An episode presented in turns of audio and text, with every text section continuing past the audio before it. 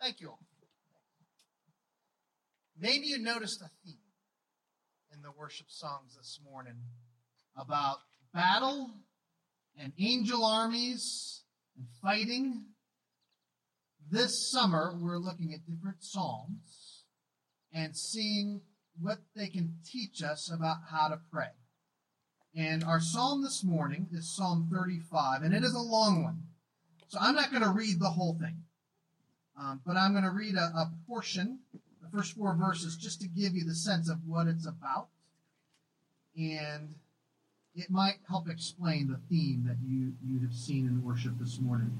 The version I think we're using is I'm following the, the handout, but I um, I'm pretty sure it's the NIV version, but it's not too different from the ESV, which we sometimes use as well. Contend, Lord, with those who contend with me. Fight against those who fight against me. Take up shield and armor. Arise and come to my aid. Brandish spear and javelin against those who pursue me. Say to me, I am your salvation. May those who seek my life be disgraced and put to shame. May those who plot my ruin be turned back in dismay. So God's word here gives us a prayer asking God to fight on our behalf and to deal with our enemies. So, as I was thinking about this, a song came to mind that um, is a country song. And I don't know if, if there's many people who sing country songs in this this area. Uh, I know back in southeastern Ohio, there was a, a quite a few who uh, were into quite a few stations on the dial were country stations, and and I, occasionally I would listen. But here's one that's kind of a classic, and the core the words of the chorus are actually in your song sheet. And so I, I want to follow along with that. Maybe you've heard of the song called Coward of the County. And I think some of the best country songs are ones that tell a story. So I'm going to start just by asking Tom to sing the chorus so you get a feel for this song. Promise me, son, not to do the things I've done. Walk away from trouble if you can. It won't mean you're weak if you turn the other cheek. I hope you're old enough to understand. Son, you don't have to fight to be a man. That sound fam- does that sound familiar to any of you? Okay, okay. Few. so the story's about Tommy. And Tommy, um, his father was a fighter and ended up going to prison and actually died in prison when Tommy was just 10 years old. But before he went off to prison, he, he gave his son these instructions, which is the chorus. And so he told his son he didn't want him fighting and getting in fights like he did. And so he, he wanted him to take a different path. And so because of that, Tommy would walk away from fights. And so the whole county called him Yellow, meaning coward. And so he became known as the coward of the county. So before he, his father, right before he went off to prison, the last time Tommy would have seen him, let's sing together the promise that that he he had made his son give. Promise me, son, not to do the things I've done. Walk away from trouble if you can. Won't mean you're weak if you turn the other cheek. I hope you're old enough to understand. Son, you don't have to fight to be a man. And though the other folks in the county looked down on Tommy because of this promise, there was one woman who, who still loved him. The love of his life was Becky. And it says in the chorus or the verse that in her arms he didn't have to prove he was a man. And so they were married, and had a great relationship. But one day, the Gatlin boys, three of them, came calling when Tommy wasn't at home. And they severely mistreated Becky. And when Tommy came home, she was crying, her dress was ripped, she was bleeding, something broke inside of him. And he, he looked at the picture of his father, and this the promise again came to mind that he gave to his father. I promise you, Dad, not to do the things you. So the same one. Promise me, son, not to do the things I've done. Walk away from trouble if you can. It won't mean you're weak if you turn the other cheek. I hope you're old enough to understand. Son, you don't have to fight to be a man. So Tommy thought about that promise, and he went to find the Gatlin boys. And he knew where they'd be. They'd all be in the bar. And he walks into the bar. And uh, he walks up to them, and they see him, and they just start laughing. And they see him turn back towards the door, and they say, Ah, there goes Old Yeller again. But their laughter stops when instead of walking out the door, he bars it. And then it says he goes after the Gatlin boys, one against three. And he takes them all down. He pours out all the anger he's had over the years. And it says, when the last Gatlin boy fell, that's when he sings a different promise to his dad. I promise you, Dad, not to do the things you've done. I walk away from trouble when I can. Now, please don't think I'm weak. I didn't turn the other cheek. And, Papa, sure you understand. Sometimes you gotta fight when you're a man. So, believe it or not, I found that song profound. It makes me think what do I teach my son? Do you teach him not to fight? Do you teach him to walk away? How do you handle anger? Thanks, Tom. Can we get a hand? Oh, I just realized it's Tommy and Tom. Gotcha. It- It's a fitting. But um, and I think it points to a a tension for believers in Christ. When we face enemies who want to do us harm, whether it's physical or otherwise, how do we handle that? When we face real evil in this world, and is there not real evil in this world? When we face irrational anger and people who want to take us down, do we turn the other cheek? Do we go meek and powerless and and let them get away with it? Or do we go the other way? Right? So um, do we turn on this this will be for one gender. Do we turn on our inner Clint Eastwood? Right? You know, and I was trying to think about who would be the, the younger version, and I thought, tell me if I'm wrong. Do we turn on our inner John Wick?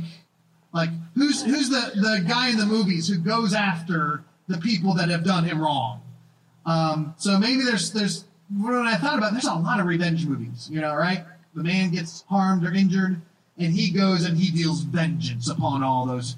Do, do we go that route? That's where I think Psalm 35 can point to another way. So I want to dig into this. How do we deal with enemies, with those who are out to get us? And we see it starting off with Contend, O Lord, with those who contend with me. Fight against those who fight me. David is the, the one who wrote this, and he's facing enemies, people who are out to bring him down. Later it says, Do not gloat over me, who are my enemies without cause. How do we handle our enemies? We don't know the specific situation. We get imagery that comes from the courtroom. We also get imagery that comes from battle. And so it could be a variety of things. We know David faced a lot of opposition in his life. Uh, the story of David is told in First and Second Samuel. If you if you want to try to figure it out, what might have been the specific situation. But here's just some things that it says that gives us some clues. Here's what David says people are trying to do to him. It says they fight against me.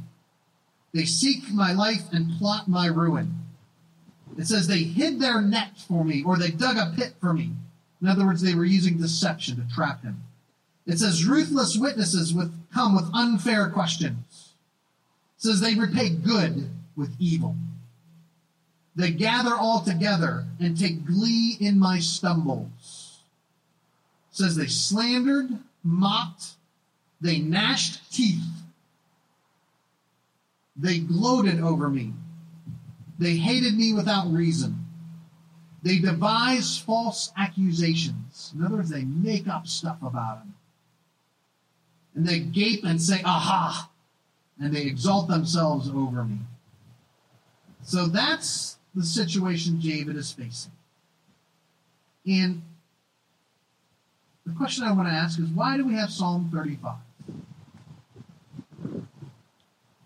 Because David, facing all that, decided to bring this situation, to bring his enemies to prayer. David knew how to fight. Before he was king of Israel, he was a great warrior. In fact, he was the general of the armies of Israel himself. They had a little saying. Um, Saul, the previous king, killed his thousands, but David has killed his tens of thousands. David knew how to fight. He took down Goliath. But instead of fighting his enemies, he brought them to prayer. And he brought the situation to God. That's why we have Psalm 35. So we're going to walk through the psalm. I'm probably not going to read all of it. Um, and like I said, it's very long, but I'm going to read parts of it, and we'll see what what is David praying for as he prays over this. Um, it starts with contend, Lord, with those who contend with me, fight against those who fight against me, take up shield and armor, arise and come to my aid. Brand a spear and javelin against those who pursue me. Say to me, I am your salvation. Think about it for a minute. Who is better qualified to deal with the bad people who are out to get you? You or God? Who would you rather have fighting that battle? Would you rather fight it yourself? Or ra- uh-huh. would you rather have the God of the angel armies fighting that battle for you? We know God hates injustice. God hates lying tongues. God hates those who gloat over us. So which would you rather be? Would you rather be the one experiencing injustice against you and so have God defending you? Or would you rather be the one who's on the top and giving injustice to others who feels like you're, you're winning but having God against you? God is our Father. Do you not think He's going to rise to the defense of His children? Second thing, David specifically asked that their plans fall back upon them. He says, Since they hid their net for me without cause, and without cause dug a pit for me, may ruin overtake them by surprise. May the net they hid entangle them. May they fall into the pit to their ruin. What is God's favorite way to save his people? He loves to, to, to make it so that those who come against his people fall into the same trap they set themselves. So if a, a, coalition of armies comes to defeat Israel, God will, will set it up so that they end up fighting each other. And the, the army of Israel just watches them destroy each other.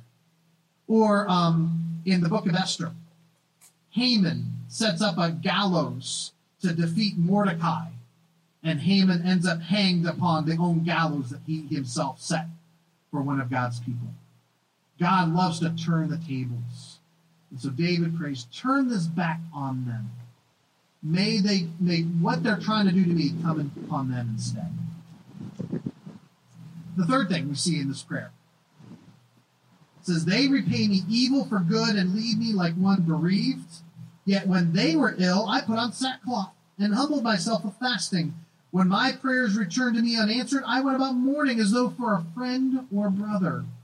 David is saying, I treated them with goodness, they repaid me with evil. So David decides, chooses not to repay them likewise or in kind. Yes, they are going to do this to me, but I'm not going to respond in kind or in the same way to them. When we respond likewise to evil and to an evil person, think about this. We're letting them dictate our actions. Right? If we're going to do to them what they did to us, then they are the ones controlling how we act. We're, in, in an odd way, we're giving them power over us, power to determine how we will respond. What if instead we say, No, I choose my own way to respond? You don't control me.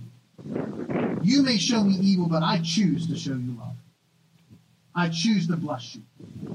I choose to, to do good to you, no matter what you do to me. Fourth thing David prays. He gives thanks to God rather than litigate this conflict in public. In verse 18, it says, I will give you thanks in the great assembly among the thongs, throngs. I will praise you. Do not let those gloat over me who are my enemies without cause. Do not let those who hate me without reason maliciously wink the eye. They do not speak peaceably, but devise false accusations against those who live quietly in the land.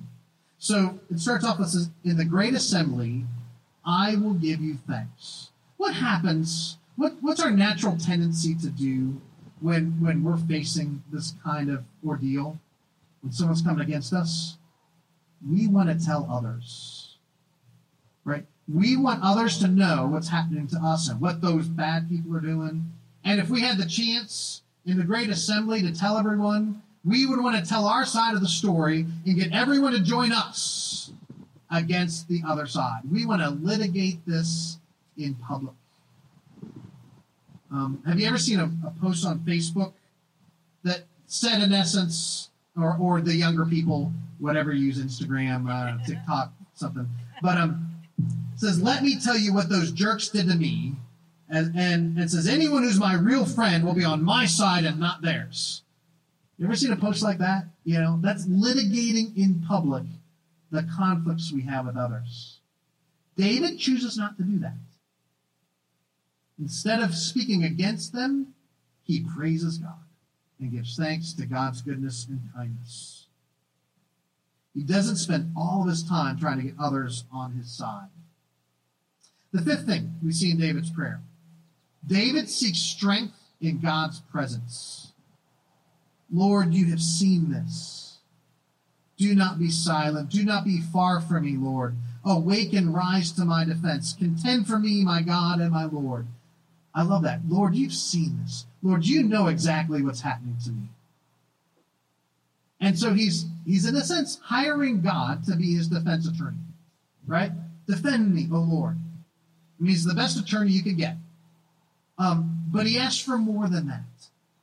Do not be far from me, Lord. Be with me through this. David finds strength in God's presence, in God's knowledge. I picture a defense attorney, you know, you can imagine a defense attorney that's sort of callous, you know, yeah, I'll get you off, versus one who, who not only defends you, but also gives you comfort and says, This is going to be okay. We're going to get through this. I'm going to be with you through it all. That's the kind of defense attorney we have when we put our faith in Jesus. The sixth thing we see in David's prayer he trusts in God's ability to vindicate the righteous. Vindicate me in your righteousness, Lord my God. Do not let them gloat over me. Do not let them think, aha, aha, just what we wanted, or say, we have swallowed him up. May all who gloat over me, over my distress, be put to shame and confusion. May all who exalt themselves over me be clothed with shame and disgrace. Vindicate. Do you know what that word means? It means being shown to be right in the end. Right? It's not only that things end up turning out right, it's that people can see. Like if you were falsely accused to be vindicated means everyone now sees that you weren't really guilty after all. Um, notice how like the worst thing is is not just what they're doing, but that they're going to get away with it. It says, "Do not let them think we have just what we wanted." Isn't that kind of the worst thing? That that not only were you abused, but that they they feel like they've got one over, that they won the day. There's an amazing scene in the throne room of heaven that takes place in Revelation 6. Um, in, in Revelation, God or John sees a vision um, of, of God's plans, of the way God is going to handle things. And there's this opening of the seals, and says, When the fifth seal is opened, here's what he sees. He says, I saw under the altar, this is in the throne room of heaven, the souls of those who had been slain because of the word of God and the testimony they had maintained. In other words, this is those who, who believed and followed Jesus and were, were killed. Maybe they have in mind those who died under the Roman Emperor Nero in the great persecution in Rome. Um, and it says they called out in a loud voice. So these, these souls speak out into God's throne room, and here's what they say How long, sovereign Lord, holy and true, until you judge the inhabitants of the earth and avenge our blood? Now, these are people, souls, who, who are now in the presence of God. And, and so that means it says that when we see Jesus face to face, we will be like him we will be made perfect in every way. And yet they're still asking for God to avenge them. Or you could say vindicate them, right? And, and so they're not doing this out of anger. They're just saying, How long, Lord? Until those who, who killed us, those who oppressed us, persecuted us, how long till you set things right and show them to be in the wrong? How long, Lord, are you going to allow this to go on? So it is not wrong to pray for justice, to pray that things be set right. It says those who hunger and thirst for righteousness will be filled. filled. So that that's good to pray. Um, and I love the answer they get. That each of them was given a white robe symbolizing their righteousness. In other words, in God's eyes, they are righteous. They've already been vindicated in other words. And it says they're told to wait a little longer. God's working his plan. Wait just a little longer. You'll see. Back to Psalm 35. Seventh thing David prays. He, David remembers that there are others on God's side as well. May those who delight in my vindication shout for joy and gladness. May they always say, The Lord be exalted, who delights in the well being of his servants. I think it's really easy to feel alone when you feel like you have someone going against you, to feel like everyone's against you, even if it's only a person or maybe a small group, to feel isolated. It's important to remember, even if you don't, everyone doesn't know the exact situation, it's important to remember that you have others on your side, that those who love the Lord are going to stand with you through it. They're going to help carry you through this time. The eighth thing, eighth thing I notice in David's prayer is he chooses to praise God through the trial he's facing. Rather than focus on his complaint, he, he it says in verse 28, my tongue will proclaim your righteousness, your praises all day long. That's how he ends this prayer. I think in the midst of conflict and mistreatment and opposition, we actually have a special opportunity to praise God. But only if we reject the path of the world that would lead us to vengeance if instead we choose to follow Jesus who said, Love your enemy. Pray for those who persecute you. Bless those who curse you. If we stay faithful in Christ through the opposition, not, not weak and just fall down and let whatever happen, but if we praise God, if we are determined to overcome evil with good, we have an opportunity to lift up the name of Jesus in a, in a way that we never would any other way.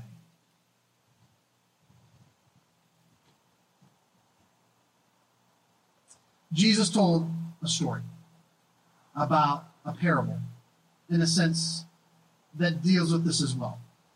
And he's talking about a widow, someone who doesn't have any power to, to, to deal with her opposition, to deal with her enemies. I think the conceit of the coward of the county story is that somehow Tommy is who's never fought ever in his life can summon enough anger, and that anger will give him the power to defeat three three men who are pretty skilled at fighting. Right? That's that's the lie to that story. If it was real life, Tommy would walk in there and he'd get beat up. And it'd be worse at the end of it. When Jesus tells a story, he talks about a widow who has no power in society. And she's been unjustly treated. And what does she do? What's the only thing she can do? It says she goes to the judge. But the judge doesn't care about a widow.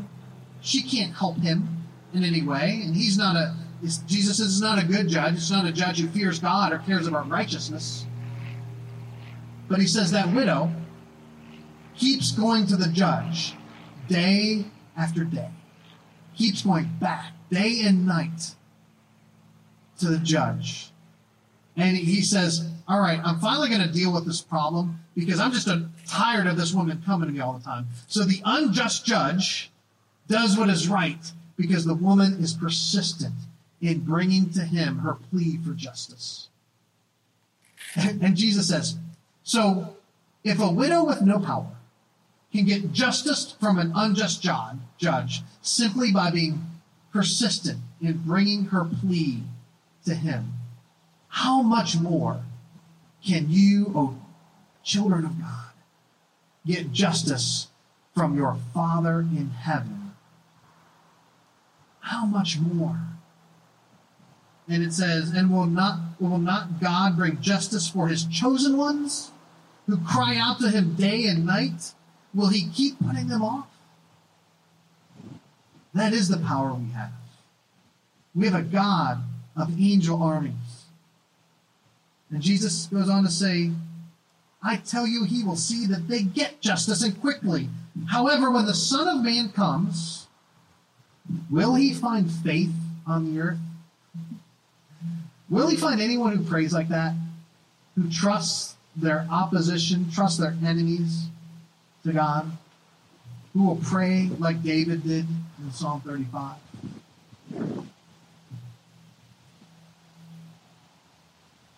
I want to finish with the story of, of Louis Zamperini.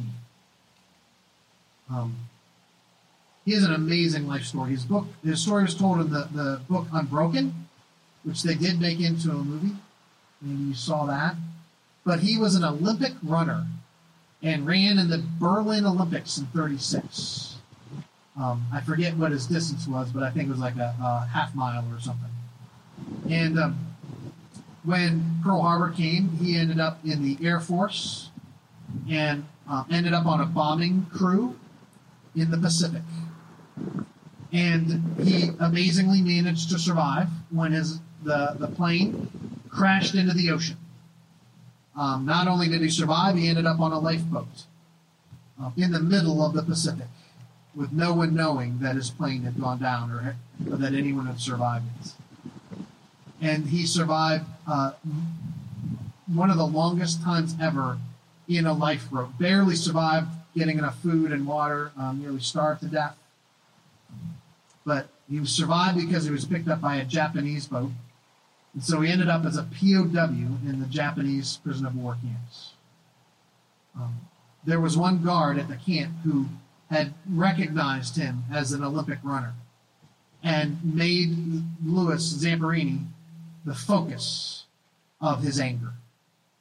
And so he would torment Zam uh, make him run races against the other guards, and if he won the race, he'd beat him. Uh, but if he lost too big, he'd beat him. So he, he was in a no win situation. Basically, fa- facing years of torture and, and um, suffering. And then the war came to an end. The guards fled, and the POWs are rescued. And Zamp comes home, and he's determined. He wants to put his life back together, and he, he gets a start at it. He gets married, and uh, great wife, and he tries to, to move on, but he keeps having thoughts of revenge. He keeps remembering what happened to him. And he has nightmares often about the suffering he faced in that camp. And he starts to develop a plan, almost a fantasy, but he wants to put it in action, of going back to Japan and killing that, especially that one guard, the guard that became known as the bird. And so he, he begins to plot his revenge. But inside, he's, he's fallen apart. He, he begins to, to drink way too much. Um, he can't relate to his wife well. And she's thinking about leaving him. Everything, and you just can't get past these, these, these feelings of, of revenge. And then Billy Graham comes to town. And first, his wife goes to one of the crusades, and her heart and life is touched by the message of Jesus. And she says, Zamp, you gotta come. You gotta come here. And he doesn't want to. He's heard the stories. He knows what he's supposed to be, right? You're, you're supposed to go forward and pray a prayer, and everything's all right again. But to humor his wife, he goes with her to the crusade. But he's determined, I'm just going to walk out when they get to that part where everyone's coming forward. I'll use that my opportunity to slip out the back. And so he listens to the message. Eh, not bad. But then he's going to fulfill his plan. And he starts to go to the aisle, ready to walk out the back. But something stops him. And even in that instant of a moment, he thinks about where his life is headed. And he realizes if he doesn't make a change, if he doesn't go a different direction, it's going to fall apart. And so instead of going out the back, he walks up to the front. And there he puts his faith in the Son of God. And for Louis, it changes everything. Coming to understand that kind of love that God has for him. And so, this is what it says in the book. It says, after Louis met Billy, went to that crusade, it says, the former POW never had another prisoner, prisoner of war nightmare. He lost his desire to kill the bird. He no longer hated the guards who tortured him. He even forgave Jamie, Jimmy Sasaki for, for pretending to be his friend when he was really his enemy. The turmoil of his life was replaced by calmness and a conviction that he'd found the right path. Later, Zamperini did go to Japan. And he even went to the, the same Sugamo prison where he had been held. And he found there some of the guards who had been guarding him now were inmates. And he was able to, to forgive them. Never found the one in particular. He, he disappeared. But he was able to even offer forgiveness to those who did that to him. I don't think it's within our power. When we've been hurt deeply, it's not within our human power to do what Jesus said and forgive our enemies, to love them. I think, like Zamperini, it can the inner anger and hate can destroy us, but we don't have the ability to get past it on our own. And so I think this points to the truth that we have to surrender and put our faith in the one. The one who took all our wrongdoings and sin. The one who took every evil of this world and, and allowed it to fall upon his own soul, shoulders as he died on the cross the one who, even as he was being nailed to the cross, said, Forgive them, Lord, they don't know what they're doing. We need his strength to deal with our enemies, to deal with those who come against us. It is not within our own natural strength to do it. And so, friends, if this is something you're fighting, if you're you're struggling with anger in your heart against people who've done you wrong, I know it's tough. But it just means we need Jesus all the more. I want to ask two questions as we close. When have you prayed for justice in a situation um, for God to have, for God to give you strength against an adversary? When, when have you had to pray like that? And how can such a prayer, can you imagine such a prayer ultimately being leading us to be able to forgive our adversaries and love our enemies? Let me pray. Father, I thank you that even when we were your enemies, you did not banish us or punish us, but instead, you sent your Son, Jesus, to us to, to breach the gap, to, to, to draw near to us and lead us back to you. May you fill our hearts with that same kind of love for others. May you overcome our natural desire for, for have anger and revenge and show us how to be like your son Jesus. Lord, we can't do it on our own, but we trust in you. Amen. As we forgive our debtors, and lead us not into temptation, but deliver us from evil. For thine is the kingdom and the power and the glory forever. Amen. Go now knowing the Lord Jesus goes with you. Amen.